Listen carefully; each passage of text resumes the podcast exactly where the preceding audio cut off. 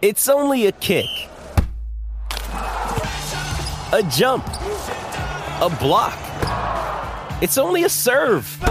It's only a tackle, a run. It's only for the fans. After all, it's only pressure. You got this. Adidas.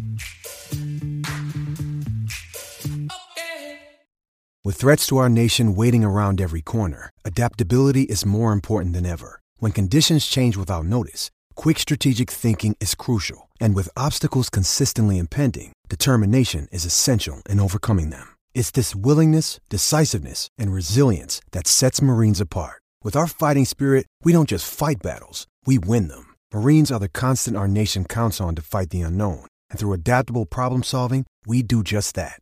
Learn more at marines.com.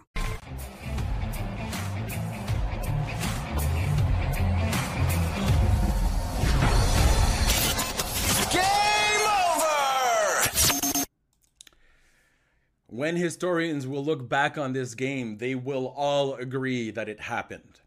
That was a fantastic performance by the LA Kings. Thank you, everyone that joined us. We have a great guest tonight. It's Marco D'Amico. You can see him right now. He is live. He is my colleague on Montreal Hockey Now. You can hear him on TSN 690 and other platforms. We'll get into that in a minute. Before we start, I am Marc Dumont, and I want to thank everybody for showing up. Like, just, I feel like this is, I should have free coupons for something or other and give them to you right now because that was a rough game. And i don't know if if, if the government would have paid me seven million dollars if i'd watch it again. That's how bad that was. So we're gonna get into it. We're gonna talk about all sorts of fun stuff. As per usual the chat's the most important part. So thank you all for joining us. If you have any questions put them in the chat. Marco will answer them don't forget to hit subscribe and like all the other stuff that every single youtuber will ever say and uh, for now i do want to say you are all the mvps the fact that we got 40 people live right now, that's just blowing my mind. So, uh, as Samuel Atias mentions in the chat, blanked 4 0 by the Los Angeles Kings. Not the greatest outing. Marco D'Amico, my buddy, how's it going? It's been better. It's definitely been better. I who honestly, are you? Who are you? Johnathan Kovacevic? Is that it? It's been better. yeah, well, I mean, steady Johnathan Kovacevic. At least someone's got to be steady. it's not uh, yeah and the worst part is guys like him and matheson who i was like man they're being so reliable they're having a hard time out there matheson's playing better but let's get your your impressions of the game tonight because i remember once and i'm going to tell a quick story i was going into court to fight uh, it turns out the city of ottawa had suspended my license and what happened is i had a speeding ticket that um, never got to me they sent it to the wrong address so it was like literally the first day I got my car. Uh, Acura TL, I'm booming down the highway, not the new ones, the older ones. I pass a police officer because I'm smart like that, oh, right? No. Yeah, on the Queensway. And um, so I'm going maybe like 135. Um, okay, fair enough. I, I get it. It was the first and last time I, I ever got caught for speeding. And uh, about a year later, I get I get a notice from my neighbor, and he's like, "Oh yeah, the city of Ottawa sent this to you." So my license was suspended and they're telling me come to the court and i was like oh okay sure i'll do that and i went at about 8 in the morning it was one of those classic minus 40 nights uh, 40 mornings i'm in my suit looking good i got a nice big coffee as i'm walking into city hall slip on ice pour the entire coffee onto my like scalding coffee onto my face but because it was minus 40 it instantly froze all over me. Okay and that was less terrible than what we just saw from the Montreal Canadiens is what I'm trying to get at. That was a lot less embarrassing than the effort. How do you think Martin St. Louis is feeling right now Marco? Rage unbridled rage and I don't I mean I don't blame him to a degree but at a, at the same time with the injuries that they've had, the roster that was put together, mm-hmm. what did like I expected effort, sure, but in terms of talent versus talent, in terms of physical play versus the type of team they are right now, what did you expect? That's and I don't really think it's point. a question of Jake Allen sucks. I think it's a question of I'm sorry, this is not a team that can keep up against the top teams in the league. Sure, they're going to look right nice uh, right out of the gate. Young teams look good right out of the gate mm-hmm. because the first 10 to 15 games don't mean much to veterans. But when the wheels get going and the greasing is done, that's when the big boys come to play. And LA, big boy this season. They've made the trades. They're they're. I mean, even they started off really slow, uh, or relatively slow, and now they've taken off. Uh, you see, like to me, like that's a team for all those people that are afraid of the Canadiens not going after stars. That's a team that doesn't have any stars, and it's they're gonna bulldoze you. Yeah. My only problem with them is is in net, but that didn't seem to be a problem tonight for for Phoenix Copley Yeah. but eventually like this is going to be a problem so like i when you when you when you want to build out a team like that you want to be a competitive team you're going to need some some firepower. Canadiens have no firepower right now. Yeah, and I think you're you're bringing up a good point because those last two wins against Anaheim and um, San Jose, listen, they were fun, but the the discrepancy in talent was clearly obvious today when we're seeing the Habs face a team that actually has some semblance of depth. And as listen, K Francis says in the chat, Jake Allen sucks. Listen, tonight he sucked. I'll say that. I'll say it freely. But as Trizak mentions right there, how dare Jake Allen not score a goal? You can never blame your goaltender when you lose 4-0. And it's not even that the Habs had no goals. They had very few chances, right? So tonight was a reality check, as Marco mentions there, that the Montreal Canadiens mm. just aren't quite there yet. Now you say no stars, but uh, they just signed a guy for seven and a half million a year. Uh, isn't that? Uh, oh, it's eight. Well, got eight. eight and a half eight and a half million Woo! Good for them, and uh, good for Marc Bergevin for finally getting his guy. but like Anze Kopitar is no longer a star um Although you know what, Marco, uh, maybe this year Trevor actually- Moore is Marco's- 28 years old, so I don't know about one day. Kopitar's Kopitar's playing like a star this year, though. Like to a, Uh, still like point. He's he's a point per game. I think uh, Oh, we have yeah. to see what the point total is now. But like Fair Kevin enough. Fiala to me is the star. Like that, Ke- Kevin Fiala, if you're gonna approach a star, is a star, and that was a player that was acquired. Why? By a trade, RFA, to a team that had a boatload of cap space, a boatload of assets, and a first round pick to blow. Like those are the kinds. If you're a Montreal Canadiens fans, like that's what you're kind of waiting for. On top of them continuing to stockpile and trade for assets. Yes, it's not going to be pretty, but do we remember what the LA Kings looked like between like 2017 and it was terrible. 2021? They were they, they had uh, Terrible. They had Kopitar. That was like basically it there, right? Kopitar and Doughty, and Doughty was nothing to write home about then either. Mhm. You know, so, y- So- you weren't dealing from a position of strength either. So you're saying this is a bit of a blueprint then for the because listen, we've talked about the issue with the Habs with the stars. I've mentioned that Vegas went ahead and they just grabbed their stars like that. Now, okay, not every team's getting rid of a Mark Stone for like half a Toblerone or whatever the Sens got back from him, and Jack Eichel's no longer in his prime. But when I mentioned Vegas, I'm also kind of ignoring that they got to start fresh, right? Which is not the case with any team. So, do you really feel that Yeah. Los Angeles is the better model for for the Montreal Canadiens right now? Yeah, I mean, it's the better model today because the cap has been flat for three, four years, right? Like as the cap goes up, things are going to change. Now, will salaries go up to the same percentage point as the salary cap itself, right? Because we're going to see a five percent increase at least over the next three to four years because they've just made bank and they've caught up to all the escrow that they've lost. Escrow's and finally paid off. going. Yeah. yeah. Right. And then if there's expansion in those three to four years, well, then it might, the percentage point might increase. You want to be talking about six, seven percent because they're allowed in an expansion year to increase that Does, does So, expansion count towards the um the not the what's the what's the term for the money that they they use um uh, the, the gross revenue of the league? yeah does that does expansion Hockey related revenue, it's Yes. HRR, yeah. yeah okay HRR yes yes yes does it count does expansion It does not. ah It does not. that's why the But- owners love it eh But it's extra revenue from ticket sales once that team comes in. It's TV deals that get renegotiated after the fact that expand because you have new markets that they're looking to get into. Like if they go to Salt Lake or, and I'm sorry for saying this, the At- and the Atlanta market for a third time, you're opening up two undervalued markets that would like hockey and don't have hockey. Even though, yes, there is a market not too far from us that would probably enjoy a team as well. Sudbury yeah Yeah, so you know, great hockey town. I love the Wolves though. Um, Michael but- alumni Yeah. yeah, big time. It's just like you.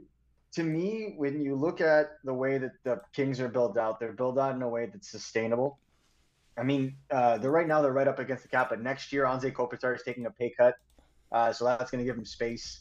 Uh, they're going to have the ability um, you know, to be able to come up with an idea of what they want to do with their forward group because defensively, Brandt Clarke is still playing in, in for the Ontario Reign, right? Like this is probably going to be a top pair defenseman for them down the line. But he's pay, he's He's he's a point per game. eh? He's a point per game Yeah. in the AHL as an as, monster. is he is he 20 yet? Did he turn 20? Either way, he's young. No, but he it's his draft plus two seasons, so I'm, I'm he's getting there. He's Yeah, basically where. Florian Xhekaj is in terms of like overall age there, you know. So yeah, okay. I think he's a I think he's a year older. Yeah, yeah, but in terms, it's like it's we're talking about months here, not a year and a half there, you know. So Oh, I don't. Yeah, I, Yeah. I'm- I, I, I don't remember exactly the month, but again, like their top, arguably, I, I think Is not yet, say, their yeah. top prospect, and he's still not there yet. And, you know, imagine when he jumps in. Uh, we know we had Jordan Spence playing today. Like imagine, like when all these their defense starts to piece together, they are they can move out some guys extra salary to go and get even, you know, maybe get that final upgrade upgrade in net, and then you're gone. You're going. You're you're going for it. and I love that the, So- the, the getting the goalie at the end to me is is is a great strategy. That one that the Canadiens might want to. It is the way, unless unless you luck out like Tampa Bay and you get the Vezina The one with that's a worth the late money. first Yeah. round pick. yeah, yeah, Yeah, like Yeah. that makes sense. But like unless someone like that comes a fallen, Go I grab don't him. see the point. So, and we're gonna get into it. If you have any questions about trades, listen, I'm not gonna trade all the goalies tonight. Everyone always says that I trade the goalies. I'm actually gonna defend Jake Allen tonight. Again, you never blame a goalie when they get uh, when when the team can't score. But we're gonna talk about potential trades in a little bit. Um, one of the interesting things that you bring up, Marco, and I'm wondering if the Canadiens will be able to do this is okay. So Brandt Clarke next year, it's not just that he's going to have value; he's going to count for a million on the cap. Now I don't know how his bonus is; it might go up to three million, but regardless, we're talking about a guy who's going to bring great value on his entry level contract. Are the Habs going to be able to capitalize? You think on their on their guys coming up? Like they're going to burn Slafkovsky's entry. That's fine. That the development's happening in the NHL, whether we like it or not, it's happening, and he's looking good recently. But guys like Mesar, guys like Beck, uh, guys like Lane Hutson, guys like Jacob Fowler, it almost feels like the Canes will actually have an opportunity to be good and also have guys on their ELC. Well, and I guess this is why I I I don't kind of get I don't watch this team and think, you know, the sky is falling. This reminds me very much of where the New Jersey Devils were at the start of their rebuild. Like people thought that they were going to bounce back within year 3 or 4. I mm-hmm. don't think so. I mm-hmm. think this is I think this is 2025 at the earliest that we're starting to talk about turnaround hmm. because they're lacking that many pieces. But they're going to be by def- by by by no fault of their own. Like they're going to be a bottom 10 team, if not worse, this season, and that will bring in its own situation. Will they get a top 10 pick? Will they trade the top 10 pick? Will they draft another player? You continue to add these players, and I think every single Canadiens fans agrees. You can think what you want about all of the players that they've selected so far, but at a certain point in time, they're gonna get it right. That's if you're the most pessimistic Canadiens fan, at least you can agree with that. At one point, they're going to look out. Absolutely. You can't miss on all of those top five picks. Like even the New York Rangers, whom everybody will look at as a means to discrediting Nick Bobrov, still got it right on certain first round picks. Like K'Andre Miller is a stud. You can't say anything to that. I mean, Alexis Lafreniere is turning it around right now. But again, like those were one is a no brainer. The other one they traded up for, and everybody was confused. So uh, to me, you got to acquire the assets. You got to stockpile. The biggest issue in this Canadiens franchise for the last 20 years, other than having a star player, is the patch job because they didn't have a star player, because they traded assets the moment they had them available to try and patch. And I mean, you look at the Sergachev trade, that's exactly what it is. I was thinking Alex job. Tanguay actually for some reason that came. Alex mind. Like- traded. Well, I mean, Yeah, I know, I'm going back. A late, a late first round. Yeah, and it was Greg Nemisz. Signed Alex. Yeah. Ta- yeah, yeah. Had they re-signed Alex Tanguay, that would have been a great trade. Yeah, absolutely. It's just the way everything fell apart. But if, if on paper, like I remember, I was in Italy during that trade, and I thought, "Damn, Gainey, that one okay." And then I think Robert Lang was also acquired shortly after, and just Yeah, like, okay, round like, I pick, see where you're going. Yeah. yeah, uh, Grabowski. Um, oh, is that is that what it ended up being? yeah, it was the Grabowski trade. Yeah, it's, and you know what? Robert Lang me- was great until I think his his ligament Injured. got torn or Yeah, exactly. He was like the top center. It was great, but it it just goes to show you, like, you get to a point where you can make those kinds of moves. And I feel like the Canadiens in 08, because they had that strong season, felt okay. Here we are. Let's add because Price was coming in, looked really good. Uh, Kovalev hit above point per game first time in till since like the late 90s. Only time in Maybe Price's. Price's career that he had a guy I know. At, of a, I know. pour one out for. for Yeah, I was, you're, I'm gonna have to go downstairs and get the hard stuff. Oh my god. Okay, well, But hey, you know, but, but you, you talk about this uh, getting stockpiling. Hey, man, Los Angeles didn't have the best drafts, right? We're talking about okay, Byfield is coming into his own, and that's probably a pretty good. And, and Clarke was okay. Alex Turcotte. Turcotte is is he going to be any? Like I remember he went before Caulfield, right? He went like top five, didn't he? Five. Um, Rasmus Kupari, I believe, the year before that. 20. That was the pick that the Kings wanted to send to Montreal for Max Pacioretty. Oh, you know what? So, like, Marc Bergevin fell as backwards into a great trade there, didn't he? Yes, he did. and Gabe Vilardi wasn't in a first round pick, would not have done it. and Gabe Vilardi was a Jake pretty- Vilardi. Mm, But it's the kind of guy you can go get on the trade market, right? Like, is that, I don't think it's a scouting error. I don't think it's a scouting error. No. I think that is just dumb luck. Yeah, I mean, it's a, That's guy- just health. he's a guy, yeah, and he's a guy who who you know almost went top ten. It- there really is a huge drop off in terms of what you can expect at that point, right? Mm. Like that. That's it. Um, oh, Trizek mentions wasn't Lang injured in the cursed barber shop pole jersey game. I don't know if it was that exact game, but I do remember I him. think so. When I picture Lang, I and you know what? I have that jersey somewhere. I like ugly jerseys. Like I have the Team Canada 1927 Winnipeg Falcons, like mustard. Even mustard would be like that's Ew. ugly. Yeah, yeah, I know, no, no, I know, but I, I love those type of jerseys. And the barber pole looks good in person. Mais maudit que c'est laid on the ice. It just like that's the one time I'll give what's his name there, um, the weirdo that calls games for Boston. Uh, Oh, Mark Edwards? yes, no, no, Mark Edwards is scouting for Jack. Edwards. Yeah, Jack Edwards. Yeah, sorry, Jim. He sorry, Mark. Sorry. yeah, no, yeah, my bad. We respect you, Mark. Uh, that was the um the time where he's like, uh, "Geez, they look like they're from an incarceration unit," and yeah, it was. uh It was not breaking. That's that's what I remember lying in when I picture him is in that jersey. But he got traded for a second round pick. Uh, Tanguay was that first, and and you you bring a good point. When the time is ready to go, that's when you make your move, and that's which brings us to. Oh yeah, and other things happened tonight, but let's be honest, Slafkovsky was okay. That's about it offensively. Uh, how you how are you feeling with Well- Caulfield and Slafkovsky on that second line? Uh, I like seeing talent with talent. It's a it's a novelty, right? It's crazy. But Go um, right, it just to me, there is a very strong dichotomy with how this forward lineup is built. Mhm. There are a lot of plugs, and then there is talented youth that you're trying to develop. Some of this talented youth is being put in a position to succeed. Some of this Is Ylonen? Yeah, the, rest are yeah, Ylonen. Ylonen, Yeah. Ylonen has been is, is is a case study in and of itself. But the way in which Yuri Slafkovsky is used up until last week was confusing. Now you're starting to see, okay, he's starting to get his rhythm. He's starting to find players. He's starting to, to move. And I understand a lot of people are going to be like, you, yeah, you expect that from a first overall pick. We have to forget that I he's agree. first overall. Let's just keep that out of our heads, right? It doesn't matter but, anymore. but I agree.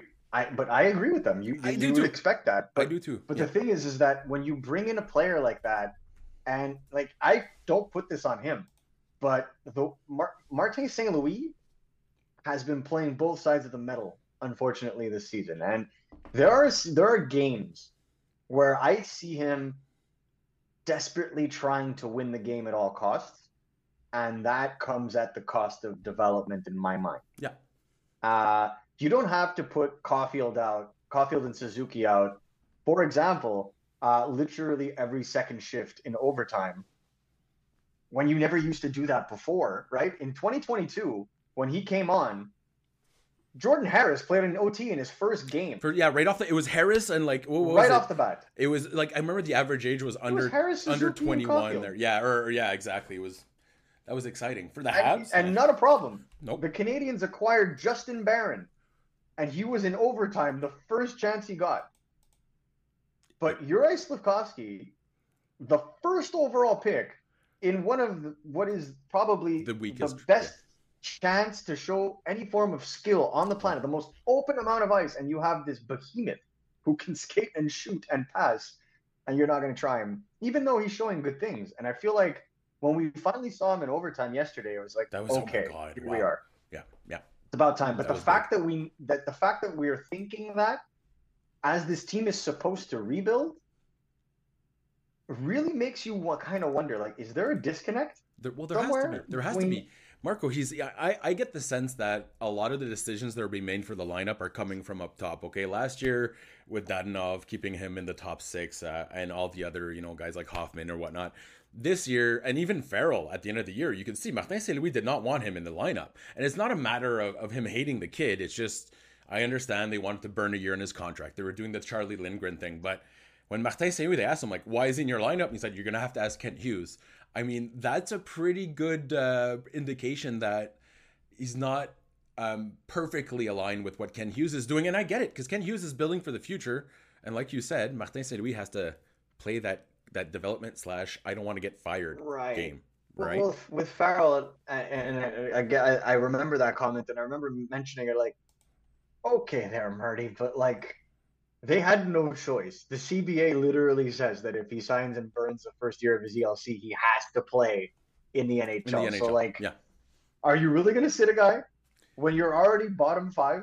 Are Yeah. you really going to sit a Yeah, guy? I know, I know. But from a coaching perspective, no. I get it. And, and also, I'll say this, and it's funny because usually I'm the one that's critical about Martin Saint Louis, but I get why he was always benching Slafkovsky, right? Uh, you know, for let's be perfectly honest, until about two weeks ago, I don't think I would have trusted Slafkovsky either if I wanted to win. Now, but if I'm in a position where I have no choice, then obviously things change. And you're right. That's such a great situation for him to actually have open ice and a few extra seconds. But I get where Martin St. Louis is coming from with his hesitancy to go all in on the development. But you're right. There has to be some sort of conversation with him and the GM and be like, hey, like, what are we doing here? But at, at his heart, Martin St. Louis is a competitor. We all know this. He's going to, like, get tonight. I, I bet you he reamed them out harder than he has ever before. Sure, sure. I and I get that, but like for example, you look at the Chicago Blackhawks and the way Luke Richardson is handling that young team. Mhm. Uh, Lukas Reichel is not having the most breakout rookie season you could possibly imagine. Doesn't mean they're not trying him out with Connor Bedard on the top line every so often.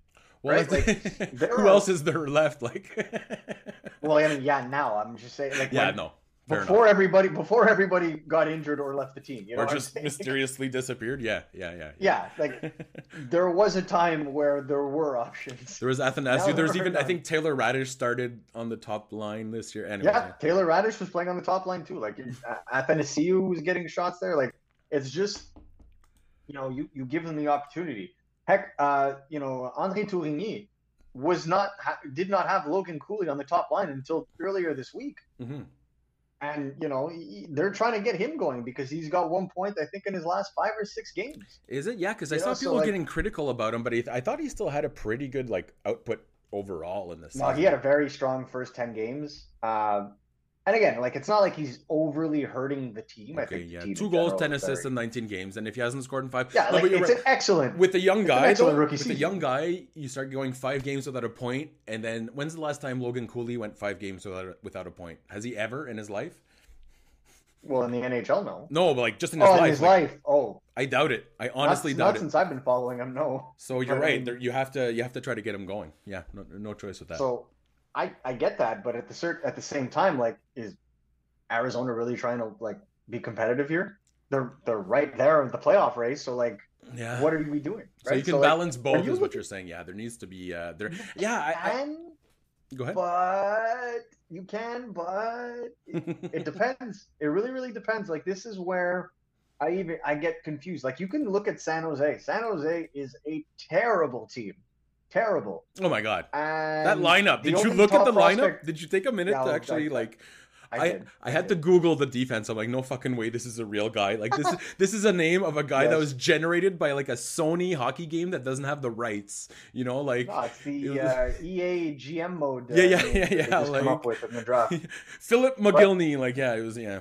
it's just they have that, yet Thomas Bordeleau is playing with the Barracuda and could easily be in the NHL right now, right? So like they see like you see how the difference is like they could just throw him to the wolves right now, like they're doing with William Eklund, but Mhm. Was ready, has been playing with pros longer, understands the game. Bordeleau could play on that te- on that team. I Yeah. think you could see very very easily. But is it really going to be beneficial for him? Do they necessarily want to rush that? These are the questions. So, like when, for example, when we talk about Montreal, we're talking about Slafkovsky in the NHL. Yeah. Joshua Roy could very well be in the NHL right now. He, he'd make at the Habs the better. Canadians have. Immediately, he would make them a better Right. team instantly. Yes.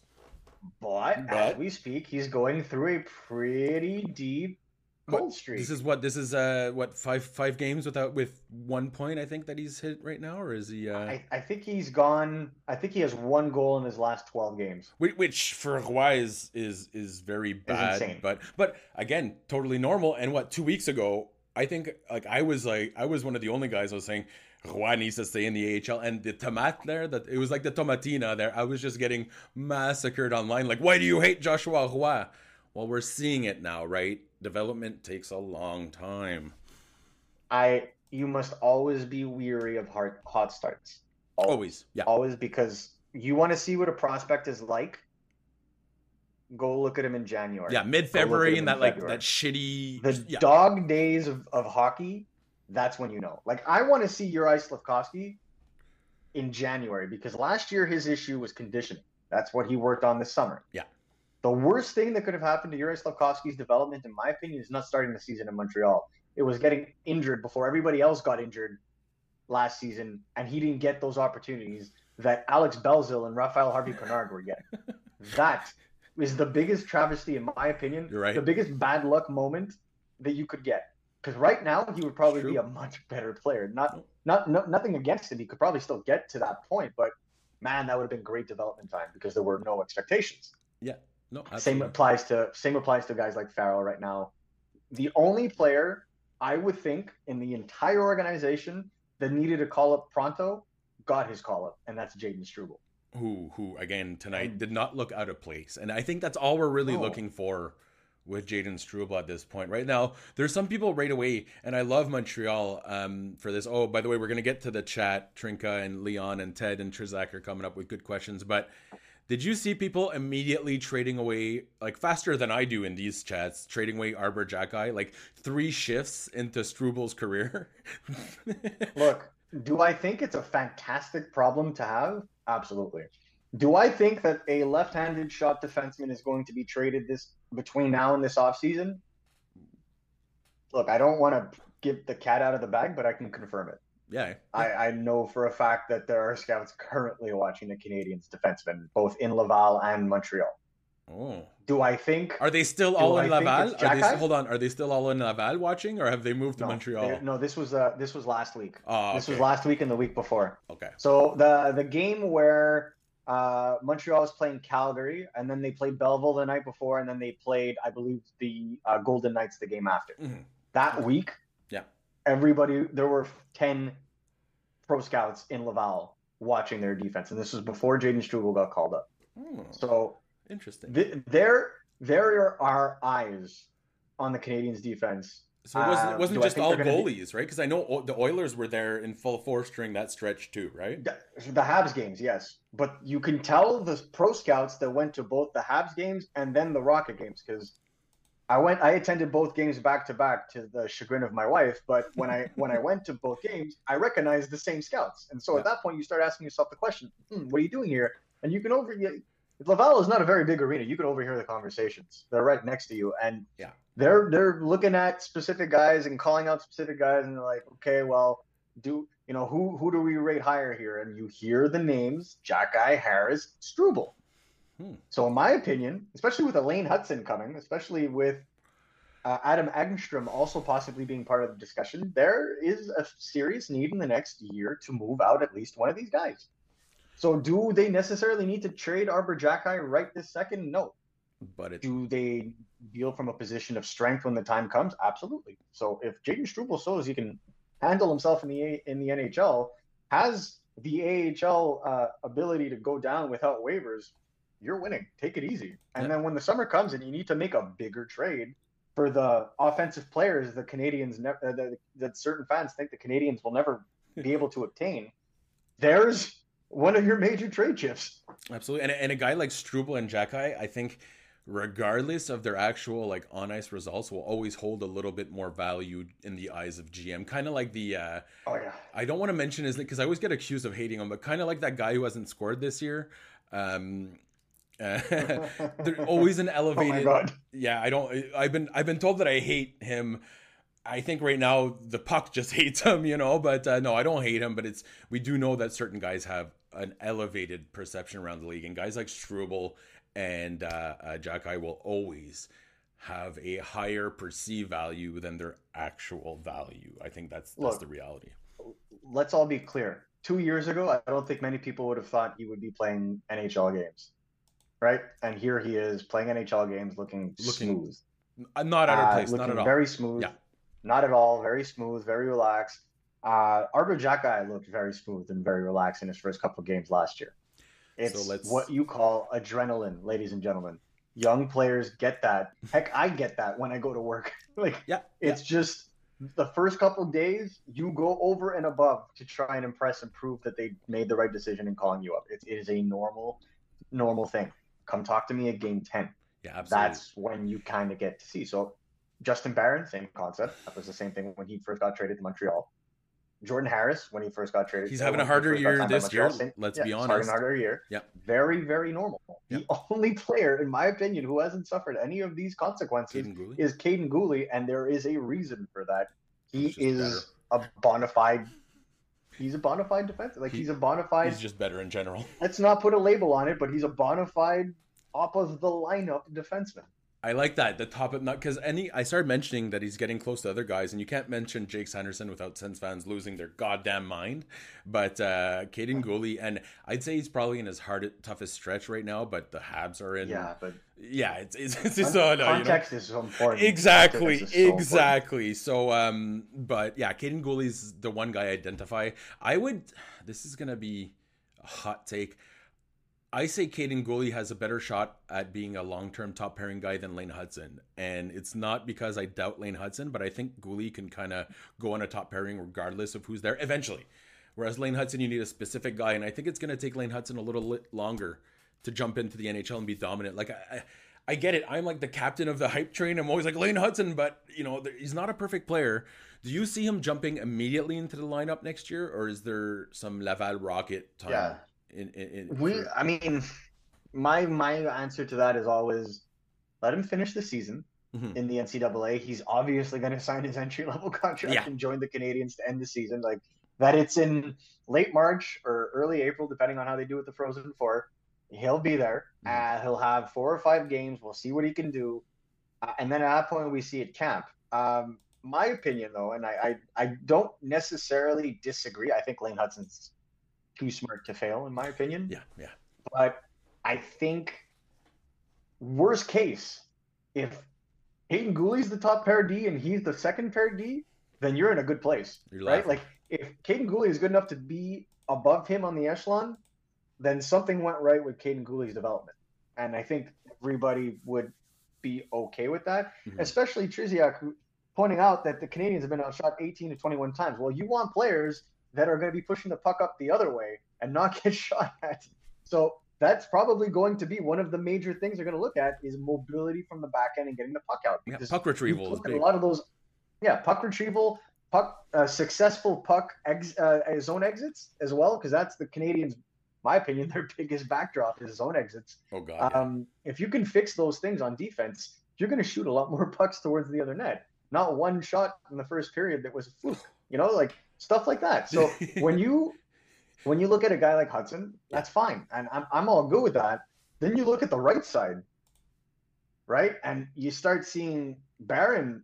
For all intents and purposes, Barron has played far better than I feel like 75% of the families gave him credit like for. like he's he's he's making big mistakes i'd say but he's also like his mistakes are more apparent because he's playing higher up in the lineup and he's playing bigger minutes Yeah. right but, But overall he's more mistakes, consistent not- this year than last year actually so yeah, you than know, ever. yeah um, and then you have Engstrom, and then you have, uh, or no, Engstrom's on the right, or no, I, I'm. Why am I drawing a blank? He's on the left, Left. but you still have Mailloux, who's Reinbacher and Reinbacher yeah, and, and Mailloux right now, look, for all his defensive woes, this guy is, I think he's 10th in the AHL for shots, like total.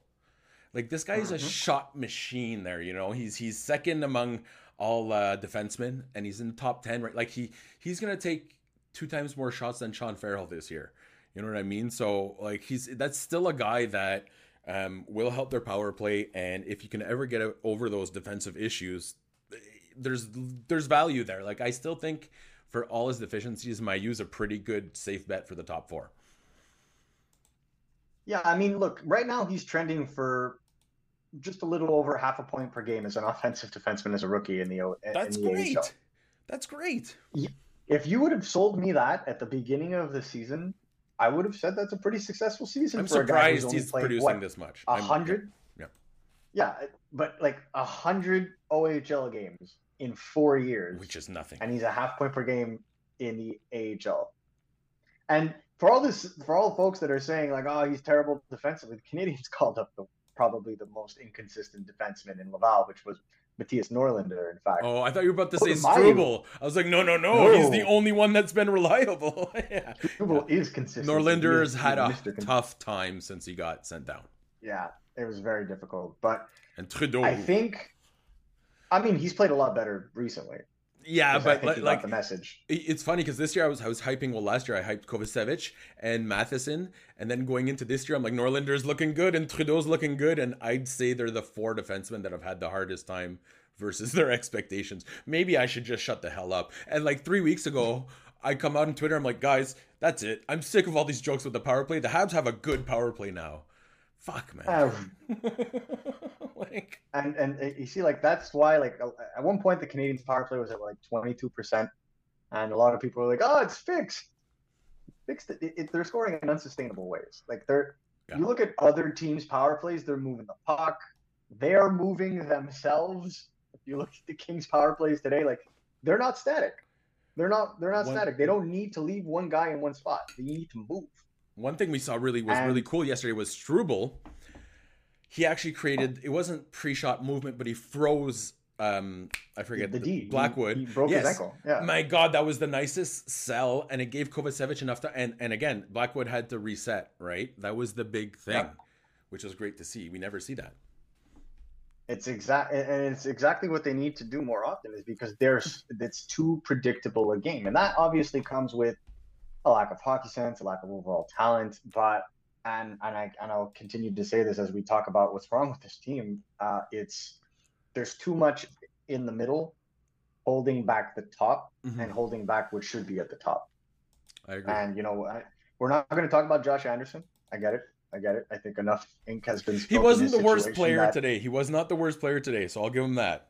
But look, He as we tied talk for about the players, worst player. I, good lord, as we talk about players that get written off because of you know slow starts or here or there, like one player that we don't talk enough enough about that had a really good career in the, in the QMJHL is Riley Kidney. yeah, Riley Kidney's been riding the pine in Laval, and he got his chance now, though. and two goals in two games now. He just scored. Oh, Just did he now, score like- again tonight? Okay, because I know yesterday in that, that's, tonight. that's obviously due to the call ups and the injuries, but he's the guy. I'll be honest, Marco. And we're gonna get to the chat. Uh, we're gonna get to the questions. We're gonna start that third segment soon, and we'll also talk about trades. But if Riley Kidney can make a pro, can get a pro career out of this, I will be. First of all, I'll be wrong because I, I looked at him in the in the queue and I was like, geez, this is not a guy that can his skill can translate. And I kind of feel the same way about Cedric Guindon now. Guindon has a bigger frame. I think he's probably sees the ice a little bit better and he's a little more intense. But it pretty much proves the point that until you get that opportunity, you can't be judging guys, right? And that's what's Riley And- Kidney is. I mean, he, the guy still he had what 100 and how many points did uh, he end up getting last year? Oh, he was he was well over hundred. Second he was at in league 105.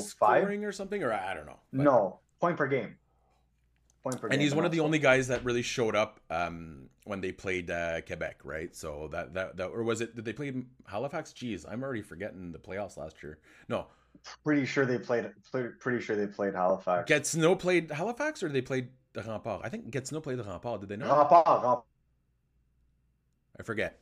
Either way, oh, okay. So he was one of the few guys that showed up, but hey, it, it's good to to show that when you get that opportunity, you're going to go. But I also feel like there's people are starting to criticize Houle for not liking talent because the way he used Mesar and Kidney. I'm not sure I agree with that. And we'll talk about real, real briefly. What's your in about 30 seconds? What's your uh, call on JF Houle?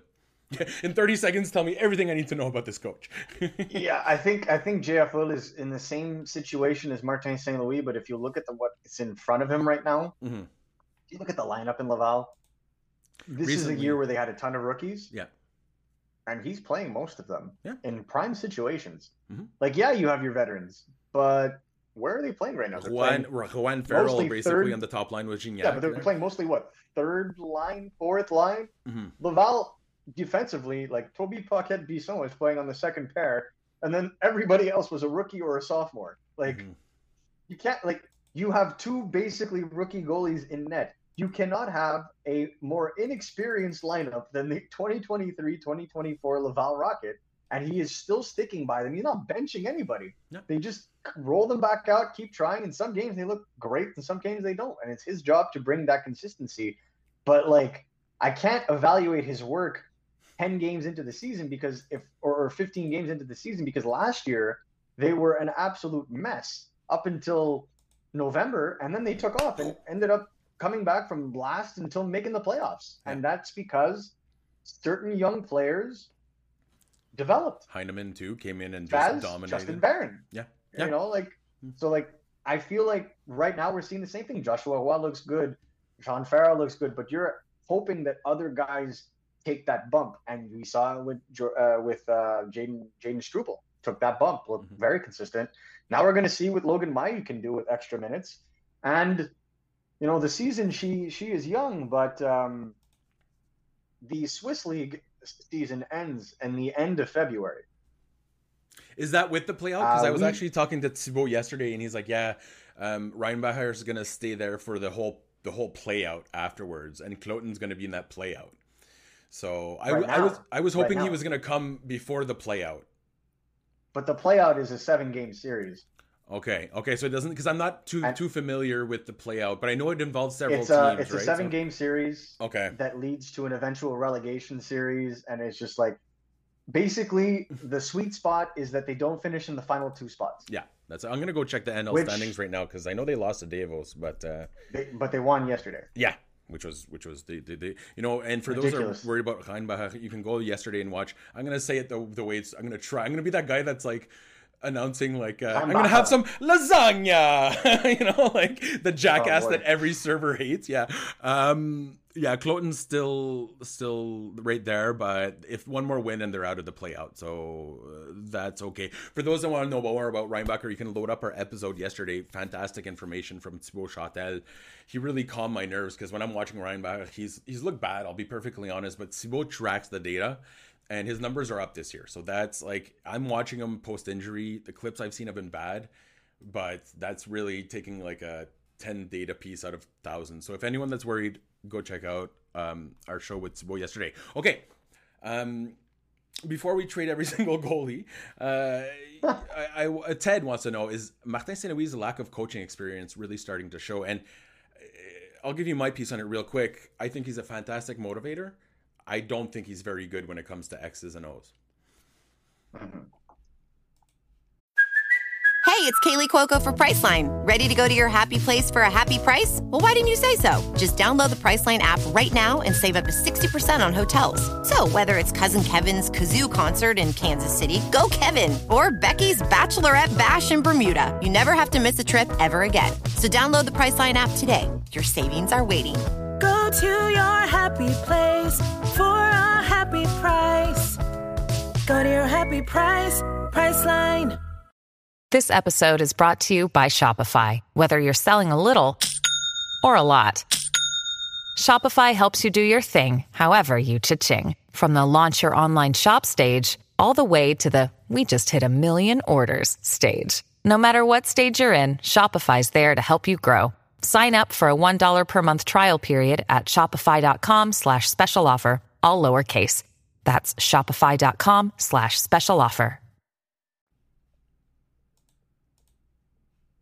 I think It's tough to say, right? Because we're not there either. Like that's the other part. And lineup, the lineup, the talent in the lineup is there, but I just don't see Martin Saint Louis like you know when everyone said, "Oh, uh, he doesn't have uh, strategies. He has like, or what was it? What was his little speech there?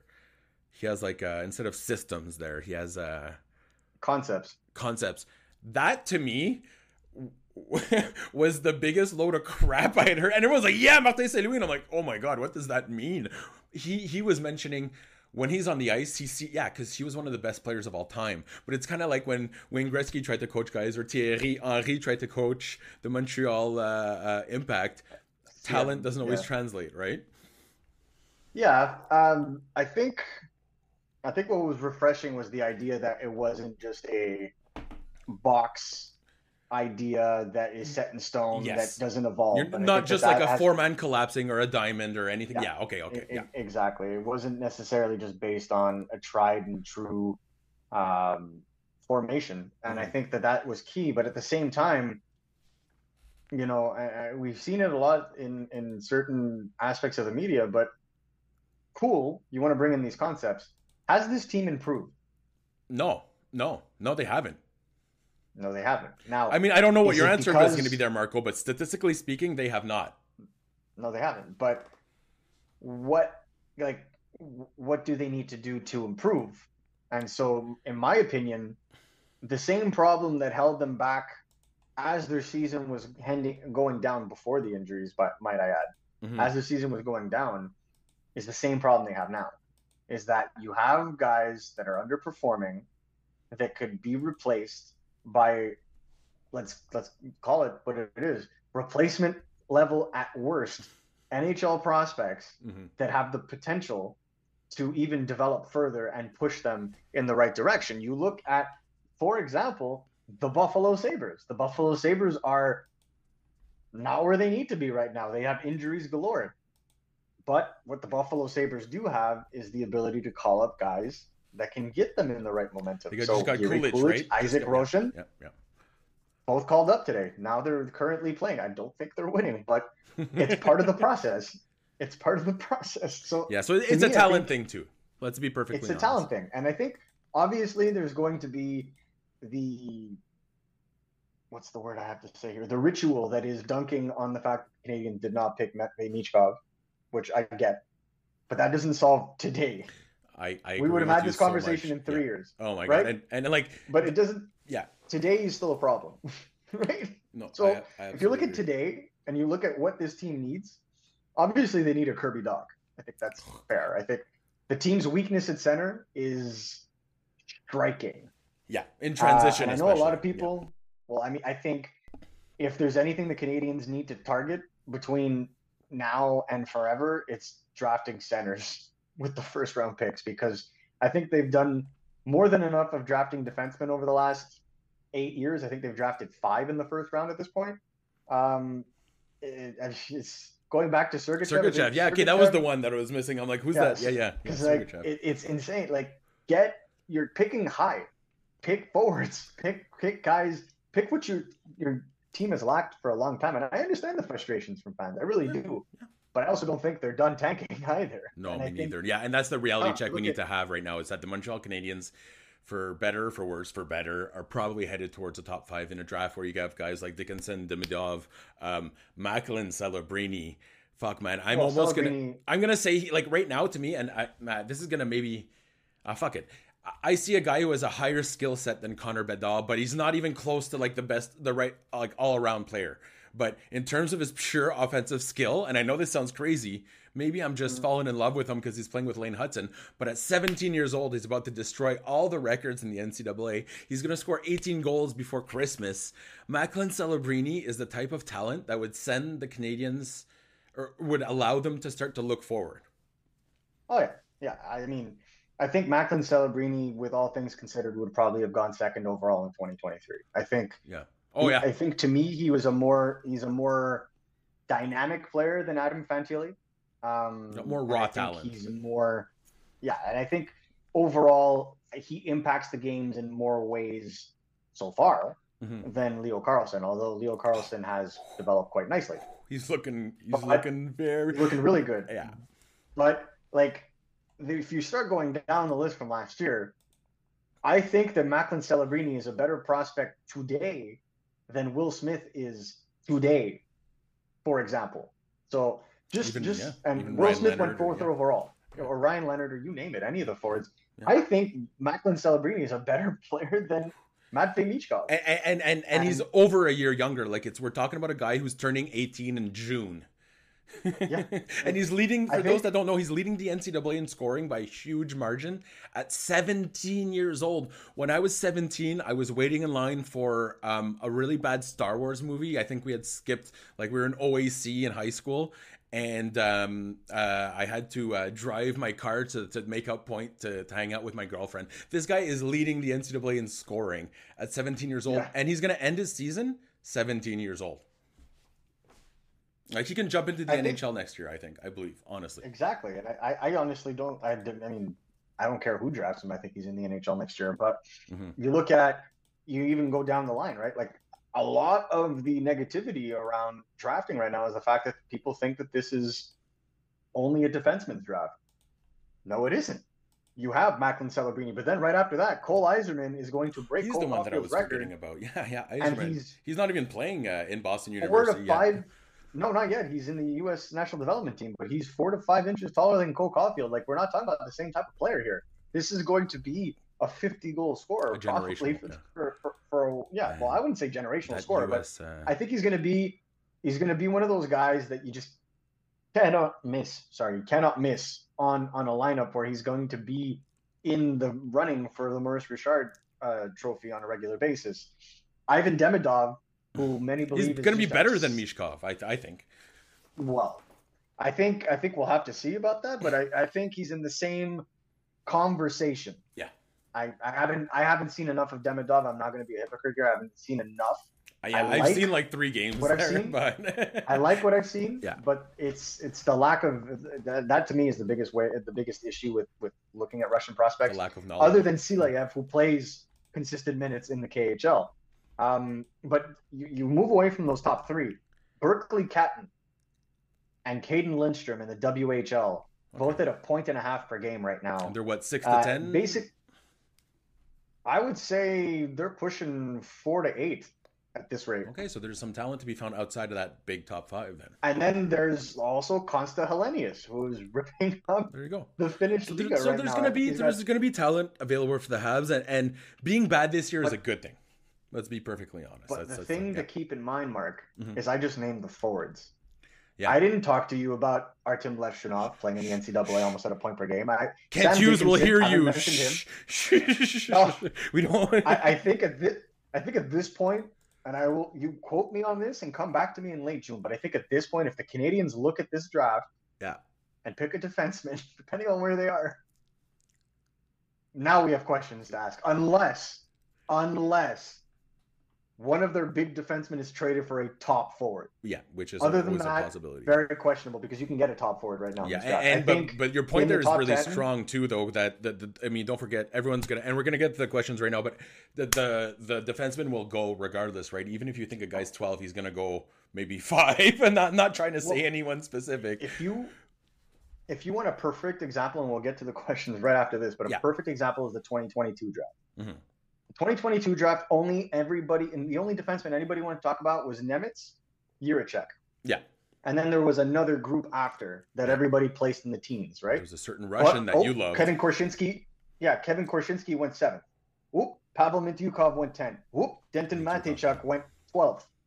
And no Once one's that run on, that. on defenseman goes, And goes you're going to see a run on defensemen, in my opinion, at the top of this draft because Hmm. there were so few of them last year. So you can And a lot actually of the so, so that forward You look at San Jose. Yeah. Chicago. Mhm. These are all teams that desperately need defense because they've only been drafting forwards. Well, I, I I mean I hope with all my heart and all my soul that Chicago somehow falls out of the top ten. I know it's not possible, but that's what I'm hoping No, for. not, not with the news we got. Um, Trinka, yeah, shout out to the old people. OEC. For those that don't know, OEC was um, essentially 13th grade in Ontario, and it was they counted for your university. It was it was a party year. It was straight up a party year. We would camp in the back, and yeah, we would. My favorite thing in OAC was letting chickens loose because I, I we drive by a chicken farm and we grab. I was the only guy that wasn't afraid of chickens because I grew up on a farm and I just grabbed two chickens and we'd be in a in a van. My buddy's Serge Charlebois shaggin' wagon we called it. And then we'd get into the auditoriums and just let chickens go. and they threatened to suspend us, and we're like, fine, we'll come back next year. And then they're like, no, don't come back next year. Uh, okay, so Leon wants to know is it time to put Slafkovsky on that top line with Caufield and Suzuki? So bring him back. I think that the fear in putting Slafkovsky on the top line is that he will have to face the best defensive players of the opposing team. Mhm. Having him on the second line is a sweet spot, in my opinion, because it allows him to not have to face the best shutdown personnel of the opposing team, therefore giving him a little bit more space. Yeah. The problem is he's playing with Caufield. Caufield is the guy You're to that that everyone's attention. looking at. Yeah. Exactly. So he's getting it now anyway. So if you're looking at just going for it, then go for it. In my opinion, I would have I would have had Slafkovsky on that top line and stuck him there far longer than a game and a half, uh, especially with the way he's been playing lately. I forgot that he Uh, actually played on the top line for a little bit there, you know? like I mentioned I in the think- chat and someone's like St. Louis. I was like, "Oh yeah, St. Louis." like or St. Louis. I, I thought I thought it was yeah, and I thought there was yeah. I initially thought it was St. Louis too. I thought it was good. I thought he was good in that game, and I think he's been playing better now. And I would argue that Suzuki Suzuki has not been playing better. In fact, the only beneficiary right now to that top line, in my opinion, has been Alex Newhook. yeah. So yeah, my my call, my call wouldn't even be Caufield uh, with Suzuki on that top line. My call would be Slafkovsky, S- Suzuki, Newhook. or, or or I actually just like the listen. It, it's they were playing really well together right before they got broken up, but at one point you're gonna have to learn to live without each other. You know, Suzuki and Caufield. So Mm. like they they'd worked well together because they were two of the only half decent players for a while. Let's be perfectly honest. Yeah. But in, in an ideal lineup, I like it's I. It's about balance and talent. The Habs don't have enough to really stack it, right? That's the uh, Well, it's the like. Tampa. Tampa used to have Brayden Point and and and uh, Steven Stamkos, Stamkos running was shotgun with each other. And, but And Stamkos was now on the Stamkos third line. on the second point. line. Is he? Oh, is he? Exactly. Okay. Now he's yeah. now he's on Jeez. the, he's a winger on the second line. We're He's talking about the first overall pick who was picked to be a center. Yeah, but he's been playing wing for the last three years. Jeez, yeah. Why? Because you have Cirelli as the shutdown second line center, and you have Brayden Point who's the unquestioned number one, and then Point and Kucherov are the dynamo. Yeah. Right. So now you have to build chemistry with somebody else. So they're working with Cirelli, and that combo's worked really well. So Hmm. I think that's what they need to do, and we've talked about this. The Caufield Dach combination has to happen at one point or another, but you need to find, you desperately need to find who's going to play on that top line if you choose to go with that combination on your second. Yeah. And I think you need to start experimenting at this point in the season because yes, the Canadiens may be a point or two out of the playoffs, but uh, there's games in hand that they have over the opponents and the strength of their schedule. Uh, not necessarily who they play, but how many times they play is going to catch up. Because at this point in time, if you look at December, three back to back games, seven games against playoff teams out of 10. Oh, hey like it, it's okay to beat guys like uh, beat teams like San Jose. They may even win against Columbus after after showing that they had today. They may get fired up and, and win that game against Columbus. Yeah, but I don't see them. I don't see the consistency coming. So if that's the case, especially if you're going against a team like Columbus, experiment, try it. Yeah, give it a go. See what works. Because right now they just seem to be trying the same things. Mm-hmm. My biggest critique, and I'll say it again, is the fact that Sean Monahan is relegated to the bottom six for some reason. Sean he- Monahan yeah. should be in your top six. He's he's he's that guy that just gets the worst like uh you know he's like the Canadians from World War One there you know like you go to Passchendaele you go to Somme you go to Verdun like really just getting thrown to the wolves there to take care of his uh, uh his his his great line mates who I'm not gonna mention um real okay we're gonna take two more questions sorry when me and marco get into it we can like we do this on the phone for hours so we do talk a lot but we do appreciate all of you being here and uh, if you can subscribe and if you can click like and if you can't that's fine too man i just hate you forever um Leon, we're gonna get to Leon and then Jean. If you have any other questions, throw them in the chat. We're hitting about an hour, and I know Marco's got to go. Um, your better No, half is fine. probably gonna be. Oh well, there you go. Then if you then if you're okay, I'm okay. Um, Leon wants to know, and this is a good one. Who do you have for who, your your? How do you do the top four in two years? Your defenseman and people have asked this a lot when I do the mailbag.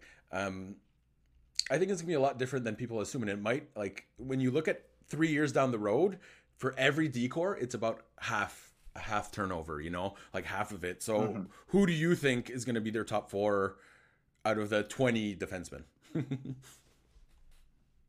It's a tough. It's a tough sell. Um, Because like you're looking at what like okay, so Harris, uh, Xhekaj, Struble, Engstrom, Hutson, Reinbacher, Mailloux, um, Trudeau if he ever finds his game. Like there's a lot of options. That's the thing, right? And you have Kaiden Guhle who's there right now. So yeah, I honestly, I think we know or we have a very good idea of who three of them will be in Guhle. Reinbacher, Hutson, and Guhle.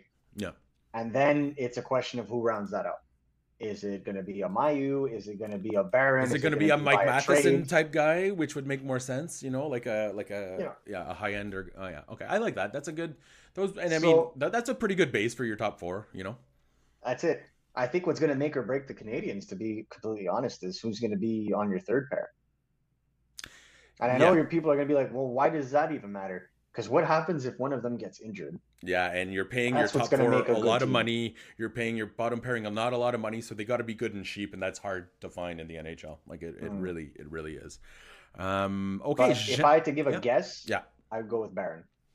they really love, they love Barron. And hey, eh, guys from uh, guys from Nova Scotia are okay. They're, sometimes they're okay. I'm a good. Halifax boy, so I agree. Was it Halifax proper, or are you more of a? Because there's My anytime. mom. Uh, are you the other side of the bay? Hammond's, uh, actually, I lived. At, I lived at the bay, like literally in Bedford. You were on the that no that little defensive tour that you were literally in the island there with the, the in, in the Halifax Bay.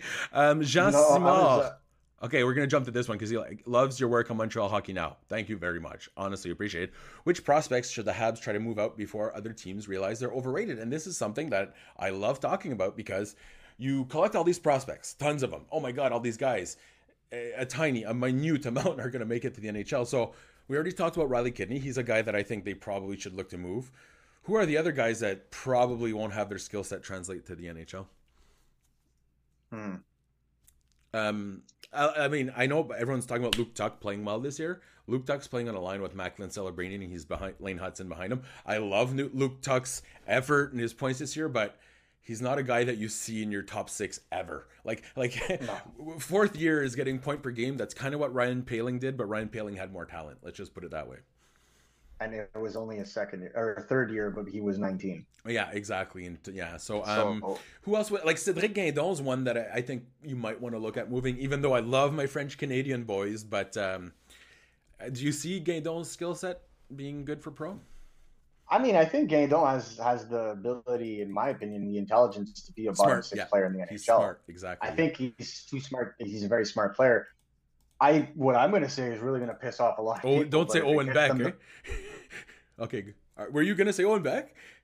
If it gets them the top line player they need, Oh, for trade value. Okay, okay, okay. I'm yeah, saying I don't think he's overrated. But I'm saying like I don't believe in overrating prospects that are like 19 and haven't shown what they can. Because if we we if we start labeling them as such, uh, Filip Mesar would be overrated. He's at two points per game in the OHL. Yeah, so he's leading the OHL in points per game. Yeah, Yeah. yeah. okay. yeah. So like I, That's it's very call. difficult for me.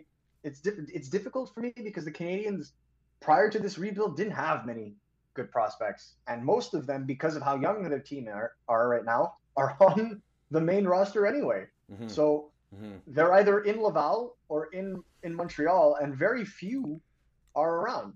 The one that comes to mind, who I don't think is overrated, but would make a ton of sense if if you're looking at the way he's been playing so far, is Sean Farrell. Oh, and Sean just mentioned him in the chat right as you said that. Sean Farrell. Yeah, question. I mark. just saw it as I said it. his, I his, like, yeah, his, his playmaking is translating nicely, but I totally get what everyone's saying. He's not a guy that takes a ton of shots, and he doesn't drive the play at a professional level. He's a he's a passenger at the professional level, and I'm not saying that's that's bad or anything, but he's there's a mitigated value. complementary offensive player. That's exactly it. Yeah. If there is if there's value in moving him to a team that's devoid of offensive prospects, that's looking for a guy that could really complement and and bring about the playmaking, that's a guy that you can kind of leverage because he had such a following in the Great NCAA, NCAA career. Yeah. and, and the yeah. way he played, like. And the, and he's like there's he's no slouch. He's been playing very well in Laval as well. So like teams Yeah. have noticed. So it's not like you're He's trading away still, uh, a tenth a tenth player in your prospect pool. You're trading a guy that legitimate has legitimate aspirations to the NHL. So to me, that would be a guy that's making sense. The problem that I have is the fact that we have to think hard about this.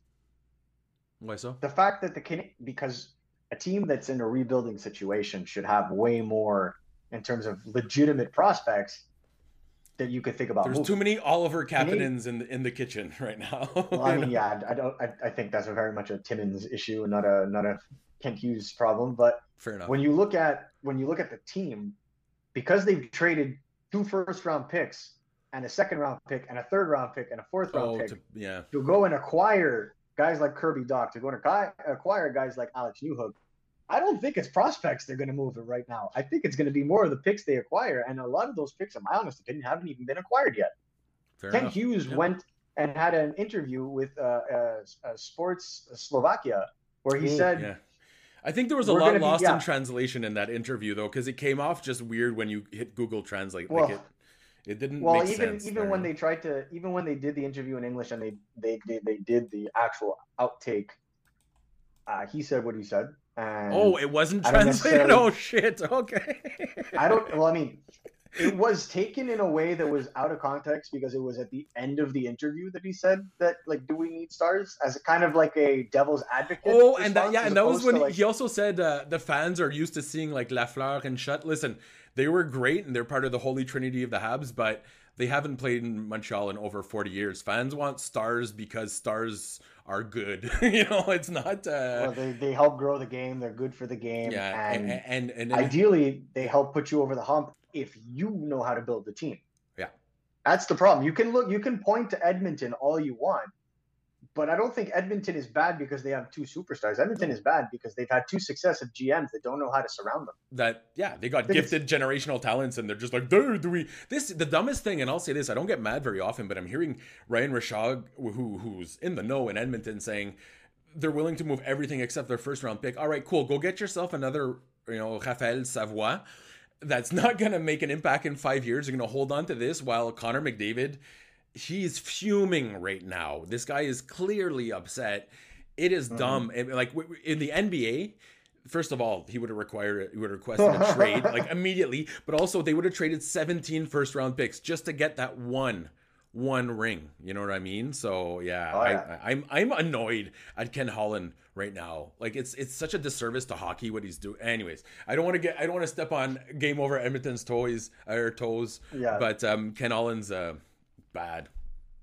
Bad. Uh, and and he's got Peter Chiarelli's stink on him too, so that sucks. It's not entirely his fault. But Jack Campbell wasn't signed by who? Who signed? Was it? Holland. Yeah, Of course it was Holland. Then it's his own goddamn fault. It's his own goddamn Ken fault. Ken Holland is a great gener- general manager due primarily to his Swedish scouting Mhm. in Detroit. Yeah, and you know what? Even that's super overrated. If we're being honest, there was like three good. Anyways, yeah. Well, we won't talk about the Red But I Wings. mean, when you when you draft generational talent, I mean that's Well, it was Rockstrom that did that. Right now, he works for the Habs. Uh, uh, it was Rockstrom who found uh, Lidstrom in that uh, set. But there was like Lidstrom, Datsyuk, and then that. That was that was pretty much the end of their. But hey, they did do a great job. But I will say this: I still think that what's his face Babcock's overrated, and so is Ken Holland. Ca- Carol uh, Bovenlander is here asking, "How did the Montreal game go?" Listen, we're about to wrap up, and I want to thank everyone for being here. If you could click like, I'd appreciate. it. If you want to click supri- uh, subscribe, that's up to you. Carol, it was the worst game the Montreal Canadiens played, I think, since Martin Saint Louis might have taken over. Is that am I exaggerating, Marco? Maybe, eh? Uh, maybe because I've seen some pretty bad ones, but it's definitely the worst game of the season. And this is coming on the heels of him rallying the troops, you know, really giving it to them before the California trip. And I don't know, I mean, you hit a point of diminishing returns with that, right? Eventually, when you you don't want to run guys to their paces all the time, and even um, Martin Saint we said it. Like it's got to be worth something. I remember Joël Bouchard would, you know, that skate that everyone lost their minds over. That was part of every single uh, Laval practice, no matter what. They gave the like semi bag skate at the end, and I remember asking Cayden Primeau, I'm like, that sucks, man. Like it wasn't even a, wasn't even a question. He's like, yes, it's the abs because he made all his goalies do those wind sprints at the end. So yeah, it's got to be worth something. And I don't think you can repeat it at this point. They just essentially they just got dominated. Um, so Montreal did not win. They lost 4-0 Carroll, unfortunately. Um, but I'll say this. Uh, I don't know. I'm trying to look for Juraj Slafkovsky was okay. Give me one bright point there, Marco, before we go. What was the bright point tonight? I mean, I thought looking at the way that the LA Kings were playing, how physical they were, how much pressure they were putting on the Canadiens. It could have been worse. Is that where you're going that, with? no, the fact that, the, in my opinion, the fact that Jayden Struble didn't flinch. Yes, there you go. That's a good one. to me. That's a good one. And and Jayden Struble's looked very good since he's come in the league. Like, yeah, just, I'm not. I'm like I'm looking. I'm looking at progress, and you know, you have the benefit of the doubt when you can see them from Laval to Montreal. Mhm. I'm looking for signs of sustainability, and the way that he plays Yeah. is incredibly sustainable. simple, efficient game. You know, that's that's really. and if I'm going to answer Leon's question as we finish up, Yeah. yes, but I don't think it's Montreal's. Oh, so we're talking about Calgary's draft pick here. Yeah, and I mean, we didn't get into it, but there's been a lot of talk right now. Obviously, the Oilers are looking in at Montembeault. There's a bit of a contract issue with the Habs. So if that doesn't move, what's happening right now is that um, the Habs and Montembeault, I mean, that's how it happens in nego- negotiations. They're not really aligning with. I'm guessing that Kent Hughes, just judging by his history, this is pure assumption, is really trying to get him on the cheap. And I, I totally get what Kent Hughes is doing. Listen, Samuel Montembeault has been great, but he's yet to. Last year was what he was a 906. This year is a 908. He's yet to crack 910 in his career. So let's just like on se calme les popons there when people get offended that he might get traded. It's a great opportunity, and I'm not saying you have to trade him, but you have to look into it. So I'm glad that Kent Hughes is looking into it. Everyone's mentioning Claire. Yeah, Claire, I'm guessing probably had some Thanksgiving stuff to do, but we're still gonna end it the show the same way we always do by by saying goodbye to Claire. Before Ryan Dodd asked a question, this will be the last one I throw at you. First non-goalie to be traded. Sean Monahan. Yeah. Yeah, I mean, regardless, even if, if even if he's not producing, you can jump into your top six. You can play on the PK on the power play. He's a good in transition. If you give him better than two boat anchors on his side, he can produce. I think eventually Sean Monahan is going to get to scoring again. Yeah, he's oh, going to probably top out at, he's probably going to get to about 30 points before the trade deadline, which would position him for about 50 points. And he's going to A be dirt 50 cheap. point do it all center Yeah. at $2 million is going to be worth a first round pick, in my opinion. Oh, well, I, I want to like calm down on the whole first round th- pick thing because we got it wrong a lot, but that was with injuries, right? Right now, you're right at that at, at the at the deadline. He, he cost 2 million. He, cost like thirty six dollars on the cap at the deadline, Yeah. right? So yeah, yeah, okay. I agree with that. I'm gonna say I'm gonna throw it in that they might move a defenseman before or right around that time too. But I don't be surprised, as. Marco mentioned at the beginning of the show, they're looking at that uh, excess of defensemen. And but he mentioned more this summer, which would make sense. Marco's a lot more connected when it comes to that kind of thing. I think that if they get a healthy offer for one of their youngish defensemen, not named Kaiden Guhle, they're probably going to go. And not and as Marco mentioned earlier, Justin Barron's not going anywhere. He's it's just not like they, they love him. And it's it was, a left shot. It's and- a left shot. yeah, and it's well, he's a right shot. You mean? And um, he was um, oh, a left shot that's getting traded. Yes, and he was Kent Hughes' first like big trade, I guess. So yeah, you always remember your first. Um, I do appreciate. Hey, Marco, we went on over an hour, which is It's all good. which is for us is like totally average. But yeah, Leon, as he mentions, Calgary's first round pick. That's the first I hear about that. 2025. Yeah, so and if you want to hear about the details, you can go. I don't even understand. It's literally the most complicated trade ever done. Kent Hughes, Kent Hughes himself with all the, the details. Don't forget, Kent Hughes is the guy that got um oh geez, I'm forgetting his name. What's the name of the Chicago defenseman that gets paid way too much money? Um Seth Jones? Yes, he's the one who got Seth Jones' contract. He's the one who got uh, Darnell Nurse's contract as well, if I remember correctly. What either one or the and who was who's the other defenseman? He's gotten a lot of people, a lot of money. He's really good in contract in negotiations. So he totally just finagled the crap out of that one. If you go to our website Montreal Hockey Now, or if you just Google Monahan trade stipulations, you'll get an article by Marco who describes it as simply as possible. But it's kind of like describing quantum theory in in 10 seconds or less. You know, it's just like a insane contract by by by Kent Hughes. I don't like. I, I bet you. Kent Hughes is the least favorite guy already for GMs to deal with right now, Marco. Like, and I'm not saying it's bad or anything, but wow, he is a tough negotiator.